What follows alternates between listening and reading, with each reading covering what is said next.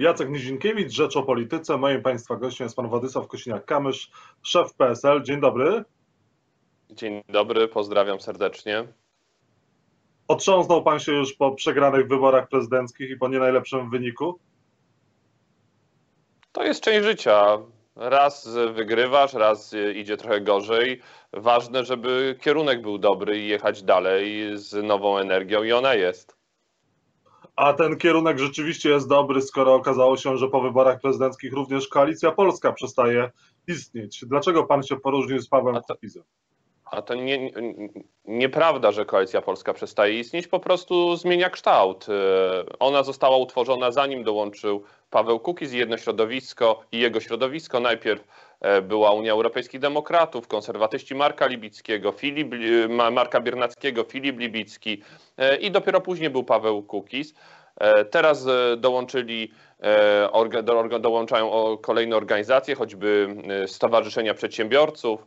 Bardzo się cieszę z tego powodu, że przychodzą i jutro przyjdzie kolejne środowisko pokrzywdzonych przez wymiar sprawiedliwości, osób, które warczą o swoją godność od wielu, wielu lat i nie znaleźli do tej pory takiego miejsca, w którym mogliby realizować swoje cele. Wierzę, że Koalicja Polska taka będzie.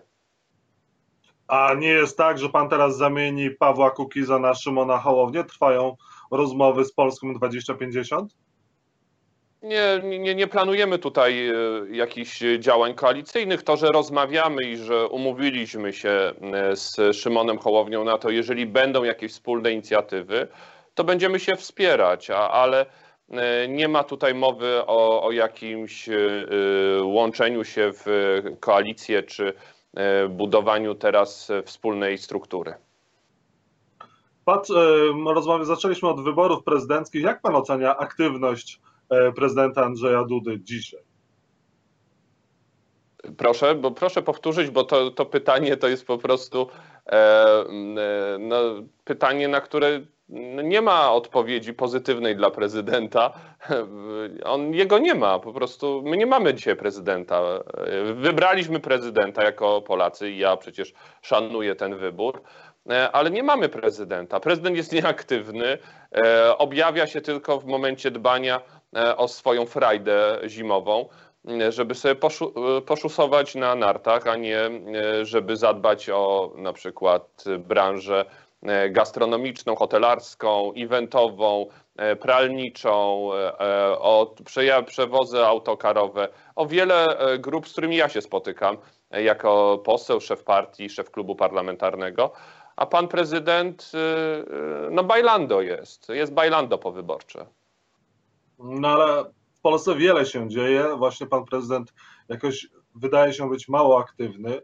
No a teraz No, jest chociażby. To, to mało, to, to, to mało powiedziane. E, po prostu jest e, kompletnie bierny. Gdzie jest głos prezydenta w sprawie Unii Europejskiej? Gdzie jest głos w sprawie weta, poparcia go albo e, zanegowania? Przecież on jest odpowiedzialny za politykę zagraniczną Polski. To jest jedna z dwóch najważniejszych kompetencji prezydenta: obrona narodowa, nadzór i zwierzchnictwo nad armią oraz polityka zagraniczna ustalana w porozumieniu z ministrem spraw zagranicznych, rządem i premierem. Słyszał pan jakiekolwiek zdanie? Jakiekolwiek orędzie w tej sprawie, to to jest kwestia fundamentalna dla Polski. My z, e, przez tą kwestię rozstaliśmy się właśnie ze środowiskiem Pawła Kukiza, bo tutaj nie uznajemy kompromisów. E, a prezydent Rzeczpospolitej, Andrzej Duda, nie jest w stanie jednego słowa w tej sprawie powiedzieć. Ja nie wiem, on się dalej boi, czy czeka dalej w przedpokoju. E, Wygląda to już nie komicznie, to jest tragiczne. No, e, słyszymy za to premiera Mateusza Morawieckiego czy Zbigniewa Ziobrę w sprawie weta, no i Polska prawdopodobnie e, Panie zawetuje. redaktorze, ja wiem, że to są przykre słowa, ale to e, dla nas wszystkich, no bo prezydent słabiutki, ale, ale rozumiem, że mamy jakiś problem na łączeniu, nie tylko wrażenie ospałości prezydenta. E, Za to słyszymy stanowisko pana e, premiera Mateusza Morawieckiego, który prawdopodobnie e, doprowadzi do zawetowania unijnego budżetu. Jak powinien prezydent zareagować w sprawie weta? Słyszymy się, panie, panie pośle? Teraz już słyszę, teraz słyszę. Wiem, że, że, że ta ospałość prezydenta robi wrażenie, że chwilę milczenia nad jego postępowaniem po prostu należało się naszym słuchaczom. Proszę powiedzieć, jak prezydent powinien zareagować w sprawie weta? Znaczy, jeżeli byłby rozsądny, e, jeżeli by stał po stronie bezpieczeństwa, rozwoju Polski, e, dbania o wszystkich obywateli, e, no to powinien wspierać opozycję, powinien poprzeć naszą uchwałę, która mówi o tym, żeby pamiętać o swoich, o tym wszystkim, co jest wartością tradycyjną, historyczną, ale dzisiaj trzeba szukać w Europie przyjaciół, a nie wskazywać wrogów. Jak się zgodziliśmy na budżet, nie idealny, ale przyzwoity, jak wynegocjował premier Morawiecki, e, też fundusz wsparcia i odbudowy pokowidowej, to trzeba pozyskać te środki, a nie wymachywać szabelką, bo za chwilę zostaniemy osamotnieni. Węgrzy się dogadają, e, bo zawsze tak Orban robił, robił tak przy głosowaniu nad Tuskiem. Najpierw mówił nie, nie poprę, nie poprę, przecież ja mam sojusz e, z PiSem, z Kaczyńskim, a na końcu głosuje tak jak wszyscy. I zrobi tak samo w przypadku E, weta. Więc jak my zostaniemy e, jako jedyni bez środków, e, bez budżetu i bez funduszu odbudowy pokowidowej, to naprawdę to jest utrata nie dla jednego, jednej grupy społecznej, czyli przedsiębiorców na przykład, ale to jest dla, utrata dla rolników, dla wspólnot samorządowych, dla wszystkich obywateli i nie na rok, a na pokolenia. Czy trwanie Prawa i Sprawiedliwości u władzy i tego typu działania, jak wobec, we, jak wobec Unii Europejskiej, to unijne we, e, weto, to jest jakaś droga do polexitu, jak chociażby mówi Donald Tusk? My zgłosiliśmy projekt, w którym chcemy wpisać członkostwo Polski w Unii Europejskiej. I to jest swoiste sprawdzam dla wszystkich tych, którzy deklarują się przyjaciółmi E, Unii, e, za integracją, ale to też jest test wiarygodności dla PiSu, jakie są ich prawdziwe intencje. E, nie chcą o tym rozmawiać, boją się tego tematu, choć 22 państwa w Unii Europejskiej ma wpisane do swojej konstytucji członkostwo w Unii Europejskiej, więc jest to bardziej standard niż sytuacja nadzwyczajna. Dzisiaj nie brakuje w obozie Zjednoczonej Prawicy radykałów, których moim zdaniem marzeniem jest, E, droga Camerona, e, doprowadzenie do e, radykalizacji nastrojów społecznych, ogłoszenie później referendum, zamotanie w głowach, sianie fake newsów i doprowadzenie do wyjścia z Unii Europejskiej. No ale przecież większość Polaków chce Polski w Unii Europejskiej, jest za członkostwem. Po co tego typu działanie, które się wydaje być politycznie samobójcze dla obozu władzy? To dla, części nie jest samobójcze, bo na tym się może budować. Jest jednak e, kilka czy kilkanaście procent, które nie chcą Polski w Unii Europejskiej. To już jest potencjał wyborczy dla części e, radykałów ze Zjednoczonej Prawicy. Oni będą chcieli ten elektorat ogarniać wokół siebie, a jeżeli przyjdzie taki moment, to może po niego sięgnąć samodzielnie. I to jest pierwszy cel polityczny, moim zdaniem. Drugi to jest sianie niepokoju i fermentu, mówienie o utracie suwerenności.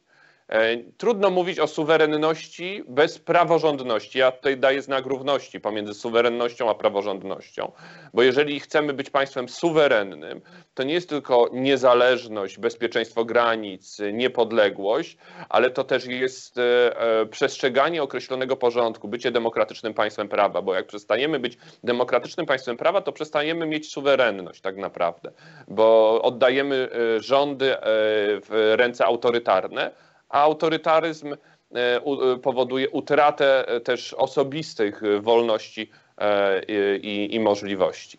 Więc nie ma suwerenności bez praworządności i ona musi być i jest jednym z fundamentów naszego bezpieczeństwa. Suwerenność też jest większa, jeżeli jesteśmy bogatsi i zasobniejsi, a obywatelom żyje się po prostu dostatni. Nie da się tego zrobić pojedynkę dzisiaj na świecie, w tej rywalizacji gospodarczej. Jak wypadniemy z grupy bezpieczeństwa i rozwoju, jaką jest Unia Europejska, to jedziemy drogą e, na manowce. Ale dla kogoś to może być atrakcyjne bo sieje zamęt, e, sieje fake news, kłamstwa, właśnie pobudza te takie nastroje patriotyczne, e, które powodują czasem zmianę poglądów.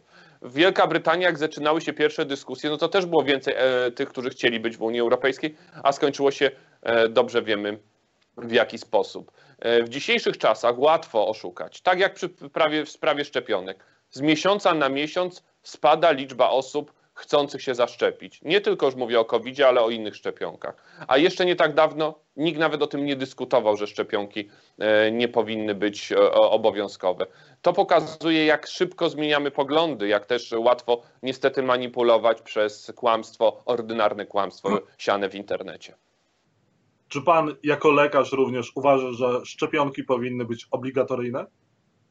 Ja uważam, że, że dzisiaj wprowadzenie obowiązkowych szczepień mogłoby na COVID spowodować skutek odwrotny, że po prostu ludzie by e, robili wszystko, żeby się nie zaszczepić. E, ja bym chciał ich przekonać do tego, i to jest rola państwa, pokazać skuteczność szczepionki, zachęcić wszystkich, którzy mogą e, mieć wpływ, jakiekolwiek autorytety, jeżeli tam jeszcze jakieś autorytety zostały w Polsce, e, czy e, znaczące osoby, żeby się zaszczepiły, żeby pokazały, dały dobry przykład. W pierwszym odruku myślałem o, o, o obowiązkowych szczepieniach, ale jak zobaczyłem, co się zaczyna dziać, nie tylko w Polsce, ale i w wielu krajach na świecie, ze szczepionką covidową, to mnie ogarnia przerażenie i uważam, że lepiej edukować teraz, e, położyć silny nacisk na bezpłatne, dostępne, e, żeby można było się zaszczepić choćby u farmaceuty.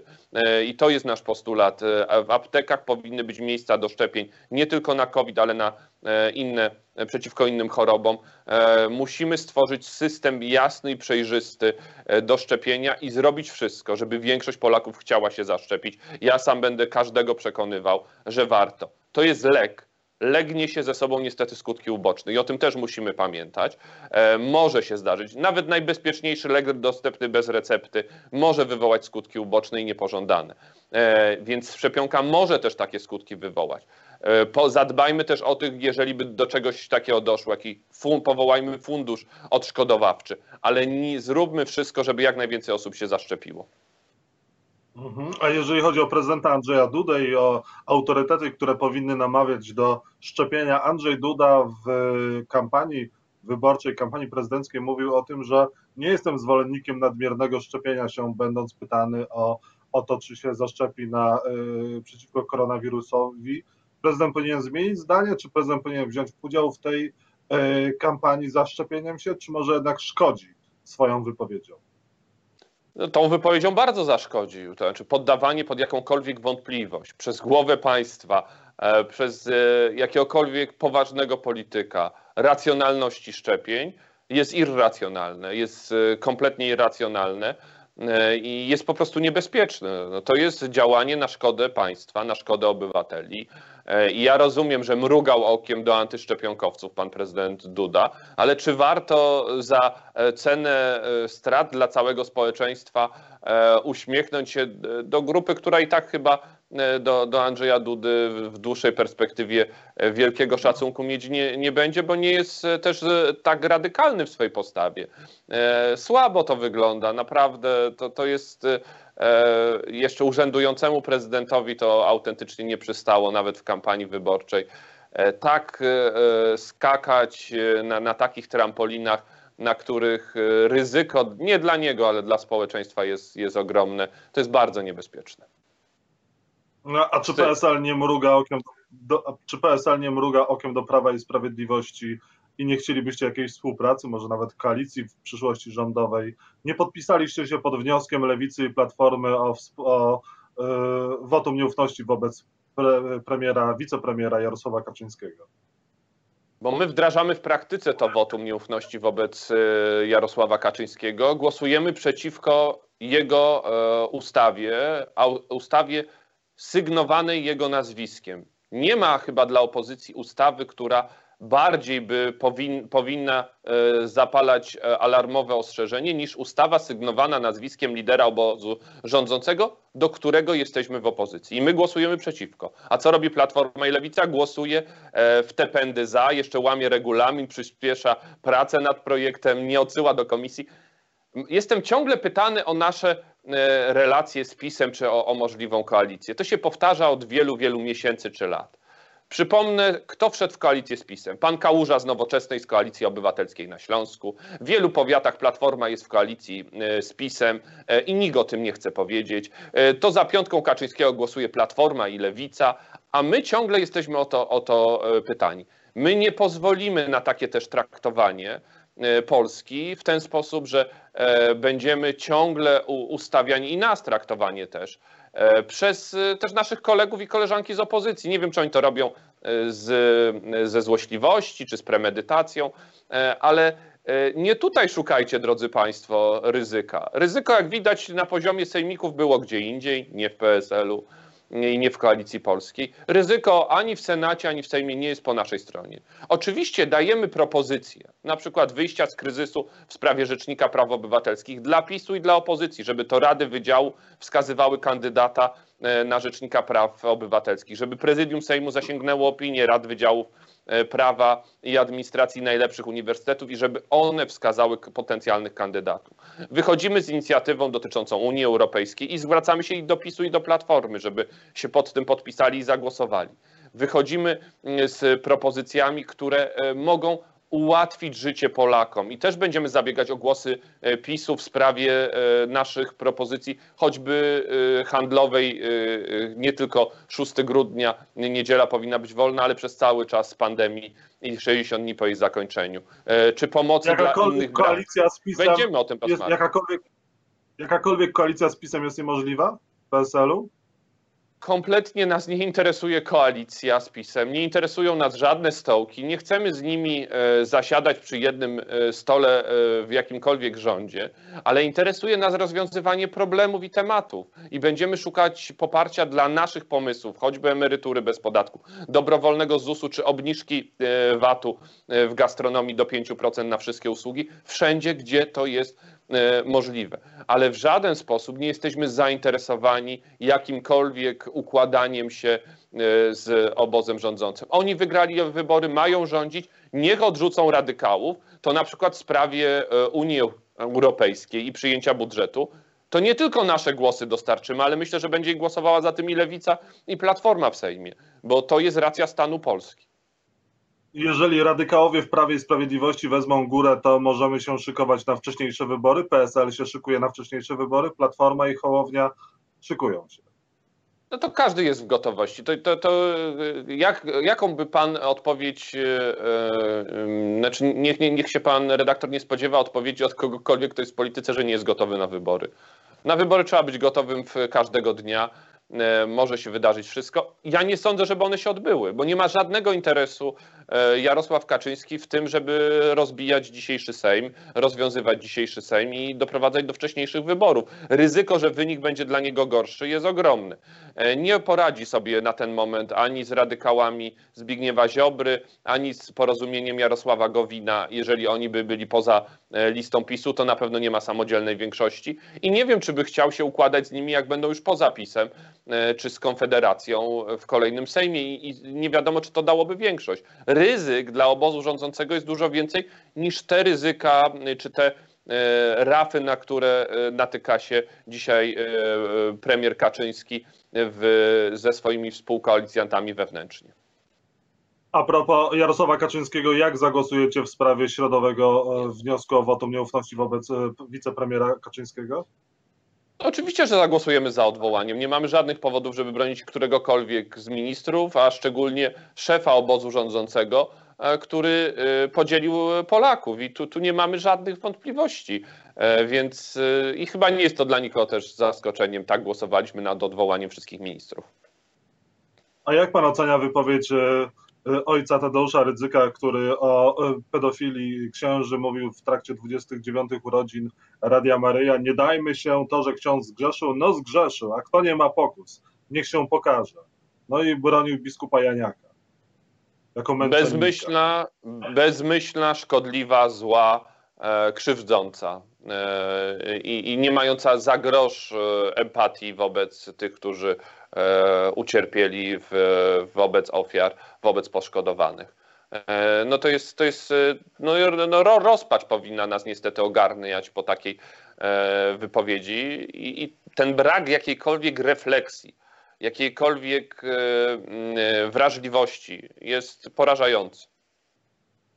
No ale to ojca Rydzyka oklaskiwał sam prokurator generalny, minister sprawiedliwości Zbigniew Ziobro i inni członkowie rządu. No. no to jest sytuacja, w której my możemy... I, to, i tu mamy odpowiedź na pytanie, dlaczego w, w takim miejscu jest komisja do spraw pedofilii. Tu mamy odpowiedź na, na pytanie, dlaczego nie powołano osób do tej komisji, którzy mogliby cokolwiek wyjaśnić. To w ogóle nie ruszyło, przecież to nie funkcjonuje. To jest jedna wielka ściema, panie redaktorze, drodzy państwo. E, to, to, to ja to mówię też jako osoba wierząca, za, załam, właśnie z, z rozpaczą, jako nie polityk, jako osoba wierząca.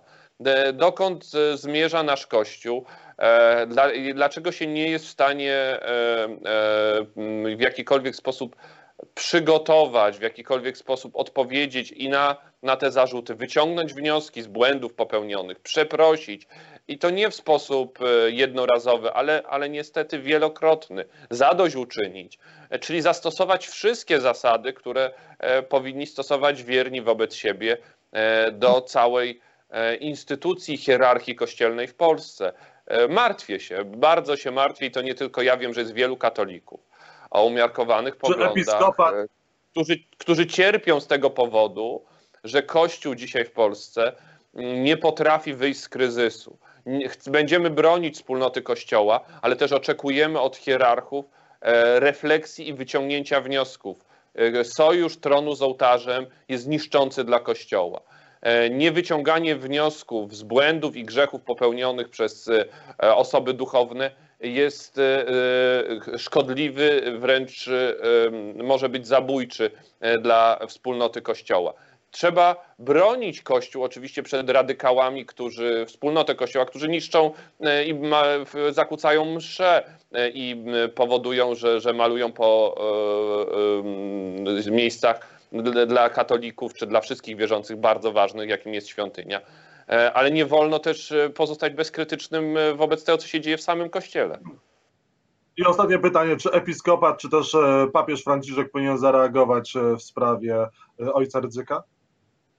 Wierzę, że, że Ojciec Święty Franciszek jest wybrany nieprzypadkowo w tym czasie, w którym go po prostu Kościół bardzo potrzebuje. Potrzebuje go dzisiaj Kościół w Polsce, potrzebuje jego e, decyzji, e, potrzebuje decyzji w sprawie, e, o której rozmawiamy, w sprawie wyjścia na prostą i wyciągnięcia wniosków z błędów dla polskiego kościoła. Liczę, że Ojciec Święty Franciszek na to, na to wszystko, co się tu u nas dzisiaj dzieje, zareaguje.